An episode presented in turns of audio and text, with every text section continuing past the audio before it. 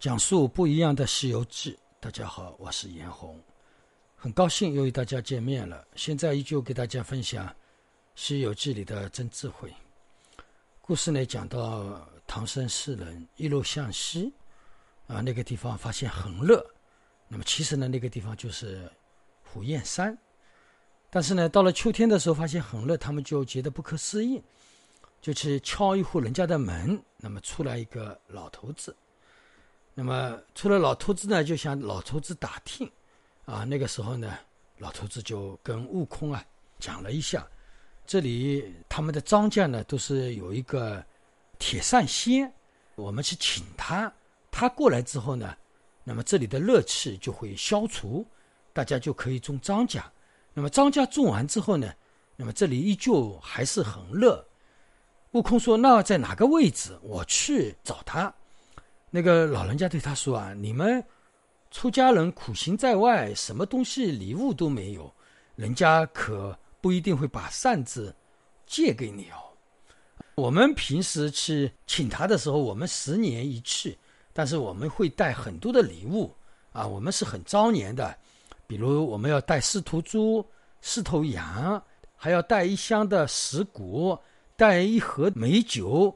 我们去的人都要沐浴斋戒，然后呢才到他那里，他才愿意出来帮助我们，来保佑我们帮助我们来散掉这里的热气。悟空说，那行那你不要管了，你就告诉我那个地方在哪里就可以了然后老人家对他说，就在这里西南方有个地方叫翠云山那里也有个芭蕉洞。我们那个时候呢10年去一次你到那个地方去好了。但是呢你去的时候你一个人是不行的你要多带一点干粮，你可能来来回回要走1个夜，那个地方比较远的。你一个人的话呢，万一路上还有禽兽什么的要伤害你，最好呢你还得要2个人一起去。然后悟空就笑笑这个就没有必要，我肯定自己一个人就到达。然后呢他就马上就踩这个蝇头就不见。那个 老爷子一看，哎呦不得了，对吧，这个人本事那么大。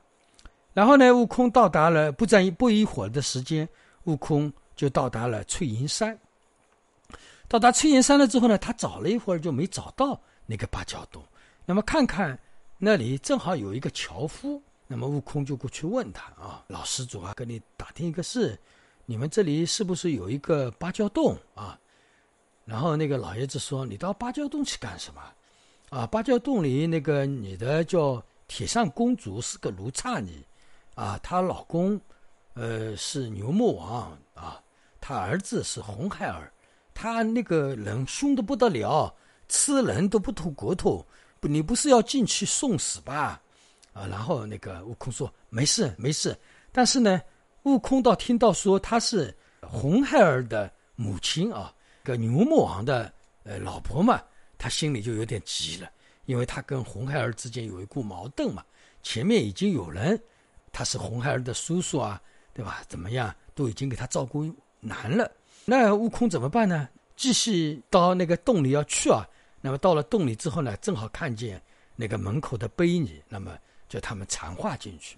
那么铁扇公主一听说悟空来了，就气不打一处来，马上拿着那个宝剑就出来了。那么这个故事就给大家讲到这里那么这里就是有2个说法第一，那个铁扇公主在那面那个老人家他们呢称她为铁扇仙女铁扇仙。他们要来请他帮忙的时候呢，他们都会很恭敬，4周4羊，还有水果，还有美酒。去的人还要沐浴斋戒，沐浴斋戒就是八卦斋戒，就是这个人身上要洗干净，然后这个人这几天不能吃荤腥，保持这个人口气的干净。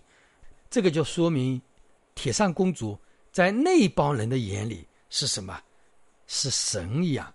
但是呢，到了那个洞口的时候，那里的那个樵夫那个老爷子告诉悟空，她是一个奴婢女，铁扇公主，她的老公牛魔王，儿子是红孩儿，对吧，都是有名的妖怪，对吧。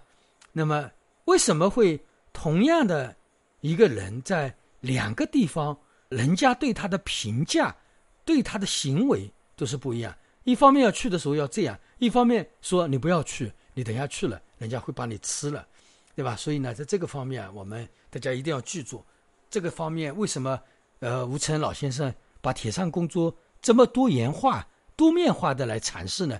其实这个里面也是告诉我们一个道理，因为铁扇公主她生活的那个地方跟她要去帮助别人的那个地方，对吧？人家对她的口碑是不一样的。那么也就是说，我们一个人，我们在自己家里跟在社会当中在单位当中，这个人的形象是不一样的啊。我们比如说啊，我们一个人要多面化的，对吧？我比如说打一个比方，打一个女人，一个女人啊，首先她在父母面前是什么？大家应该知道是个女儿，对吧？父母面前。那如果说她在所有的男人面前，她是什么？她是一个女人。她在老女人那里，她是年轻女人，对吧？她在比她小的女人那里，她是一个中年女人，对吧？那么她在她老公眼里是什么？她是一个老婆，她是一个妻子。那么如果说她站在国家的角度来看，那么她又是什么？她是一个公民。在公司里，她又是一个员工。在下属人的眼里，她是一个领导。在领导的眼里，她又是一个下属。那么如果说她在她儿女眼里，那么她又是一个母亲。大家想想看，一个女人她要多少的身份？那么一个女人她在每一个身份当中，她所扮演的角色是不一样的，她不可能一样。她在母亲那里跟她在她的儿女那里肯定不一样，对吧？她在老公那里跟其他的男人那里，她的行为不一样，对吧？所以她叫女人，老公那里叫老婆。所以她的角色的不同，那么她所扮演的角色也就不同，那么她的行为语言也就不同。所以呢，每个人对她的形象是不一样。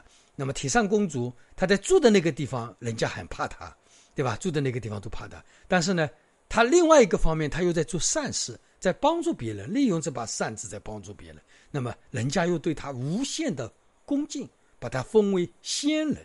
所以呢，我们一个人在这个社会当中，她是多元的，她是多面的啊，就是这样一个道理。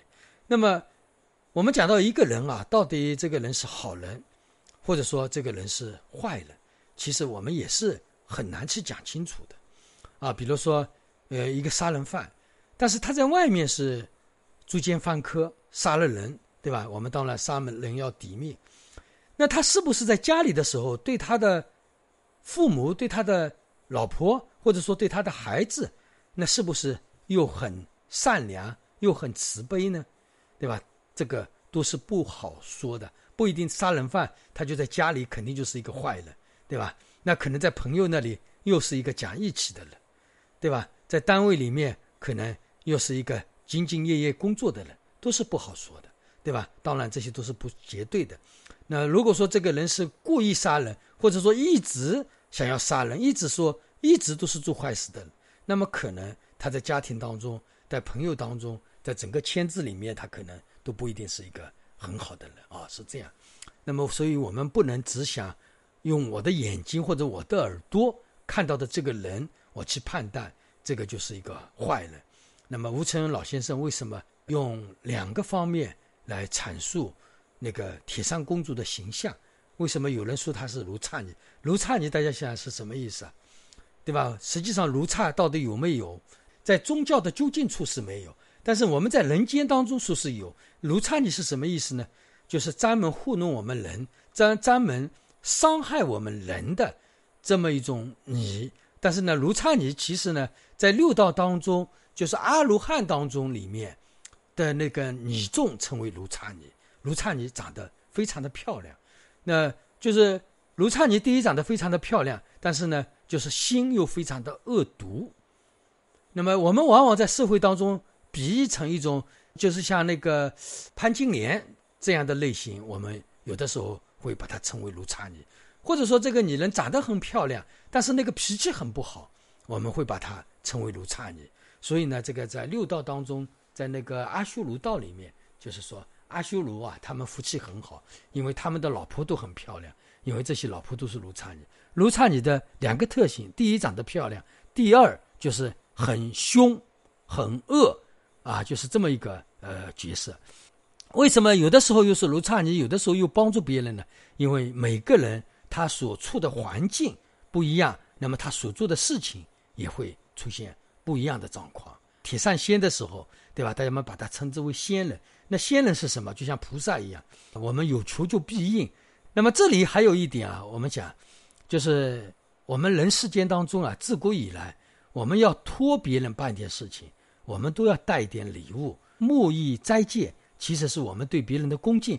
你要叫别人帮忙嘛，我们肯定要说点好听话。在我们世界当中，你要叫别人帮个忙，你总要送点东西，嘴巴上好听一点，到别人家里去，衣帽衣服整洁一点，干净一点，不要这个人秃头拉丝的，恭敬心也没有，然后礼物也没有，你跑到别人家里说我要跟你借个什么东西，那你想想看，人家肯定不会借给你。